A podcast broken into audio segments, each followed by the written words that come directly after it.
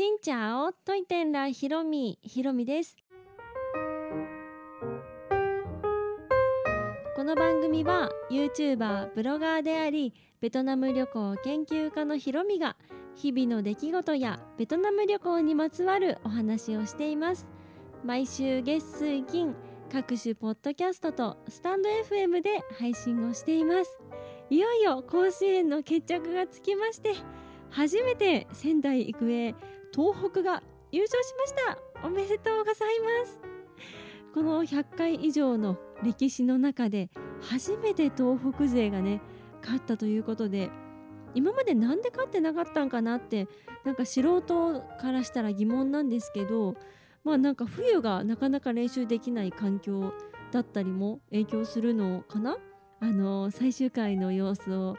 あのテレビで見ましてダイジェストバージョンでもすごい鳥肌立ちました。いやー熱い熱い戦いが今年も見れて本当に良かったです。もういい夏をありがとうございました。というわけで今日はですね海外から日本に入国する時の条件とか、まあ、状況が緩和されますといったお話をしようと思います。ちょうど昨日ニュースが出たばっかりなんですが入国者の上限が緩和されるというのとあと入国する時にね今現在は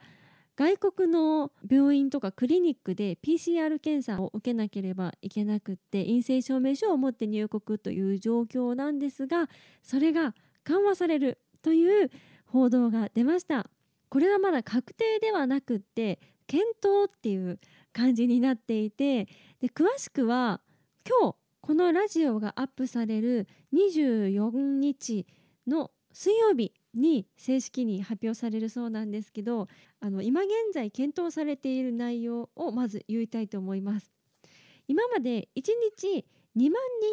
人日本に入国できるように調整されていたのが5万人に緩和されるという2倍以上2.5倍になります。だからねこれまで以上に人の行き来ができて空港もねにぎわっていくんじゃないかなと思います。あと飛行機の機内もだいぶ人が増えるのではないかなと、うん、で今1日2万人っていう上限があるんですけどどうやってその上限を作れているのかなってどうやって規制して2万人に収めているのかなと思ったらベトナム航空のね社員さんが教えてくださったんですけど1日2万人って決まっちゃってるからこの便では何人まで何パーセントの乗客が入れますよみたいな感じで、まあ、航空会社にお願いをしていて例えばベトナム航空のこの便だったら何パーセント50%とか70%とかもしかしたら30%とかっていうのもあるのかもしれんけど、まあ、それぐらい飛行機のこう上限の人数をこう下げていって今調整しているみたいです。なので日本にね帰る便で結構空席が多いなんていうことはよくあるみたいです。で空席が多いとどうなるかと言いますとその分乗る人の航空券代がちょっと高くなるみたいですね。それプラス今は燃油サーチャージがめちゃくちゃ爆上がりしてるので 結構日本に帰ってくる便はでお値段が高かったりするんですけど、まあ、そうやって調節しているので5万人に引き上げられたら飛行機も結構多くなるのかなとも思ったりしますでも便によってはね今までも私は3月に JAL を使った時にほぼ100%だったりも したので、まあ、一概には言えないんですがそんな感じで日本に入国できる人数が多くなりました。あともう一つこれはね海外旅行好きな人には朗報だと思うんですけど日本に入国する帰国の時に求めている72時間以内の PCR 検査による陰性証明書はなくなるという方向に向かっているということです。私がこのニュースを今日見た時今日というのはこのラジオが出る前の日なので23日火曜日の朝早朝に見た時は、まあ、なくなる方向です。条件付きだと思いますがみたいな報道だったんですけどお昼頃にはねその条件付きっていうのがニュースに出てましてそれがワクチンの3回接種の条件付き、うん、3回ワクチン打ってれば外国で PCR 検査を受けて陰性証明書をゲットして乗るっていうもう下りがなくなるということです。日本も入国に関しては結構厳しかったんですけどちょっと緩和されてほっとしているのもありあとちょっと気になったのは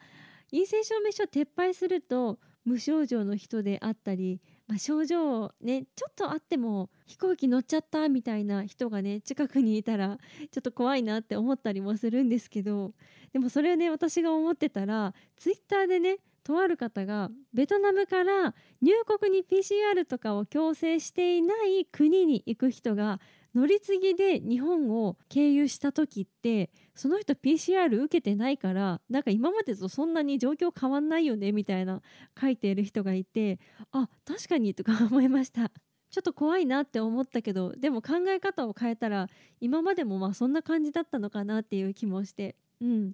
ただ海外でね PCR 陽性になってしまって日本になかなか帰れないっていうね報道も結構あるじゃないですか。で私の周りにもね結構いまして振り替えでね瓶を取ったんだけどその前に PCR 受けたらまだ陽性が反応しちゃってなかなか帰れないっていう人も普通にいらっしゃるのでそういうリスクがあると思うと、まあ、こうやってハードルが下がるのはいいことなのかなとも思います。このワクチンの3回っていうのがねこのワクチンの種類とかも指定されるのかなとか思うんですけどアストロゼネカが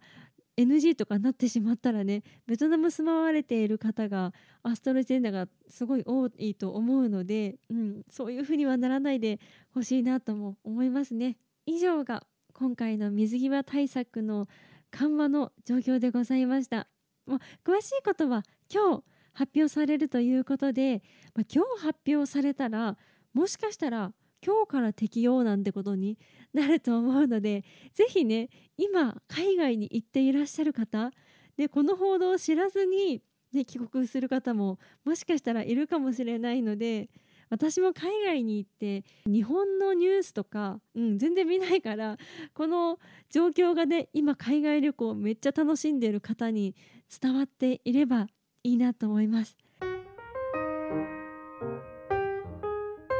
飛行機乗る時に「あれ？PCR なくなったの?」なんてねこうずっこけることにならないように、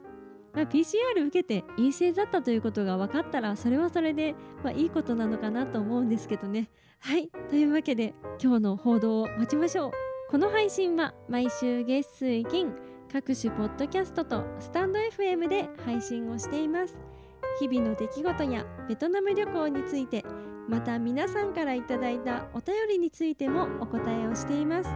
お便りフォームからスタンド FM の方はレターから質問やメッセージこんなことをお話ししてほしいなど送っていただけたら嬉しいです。それではまた次の配信でお会いしましょう。変がプライ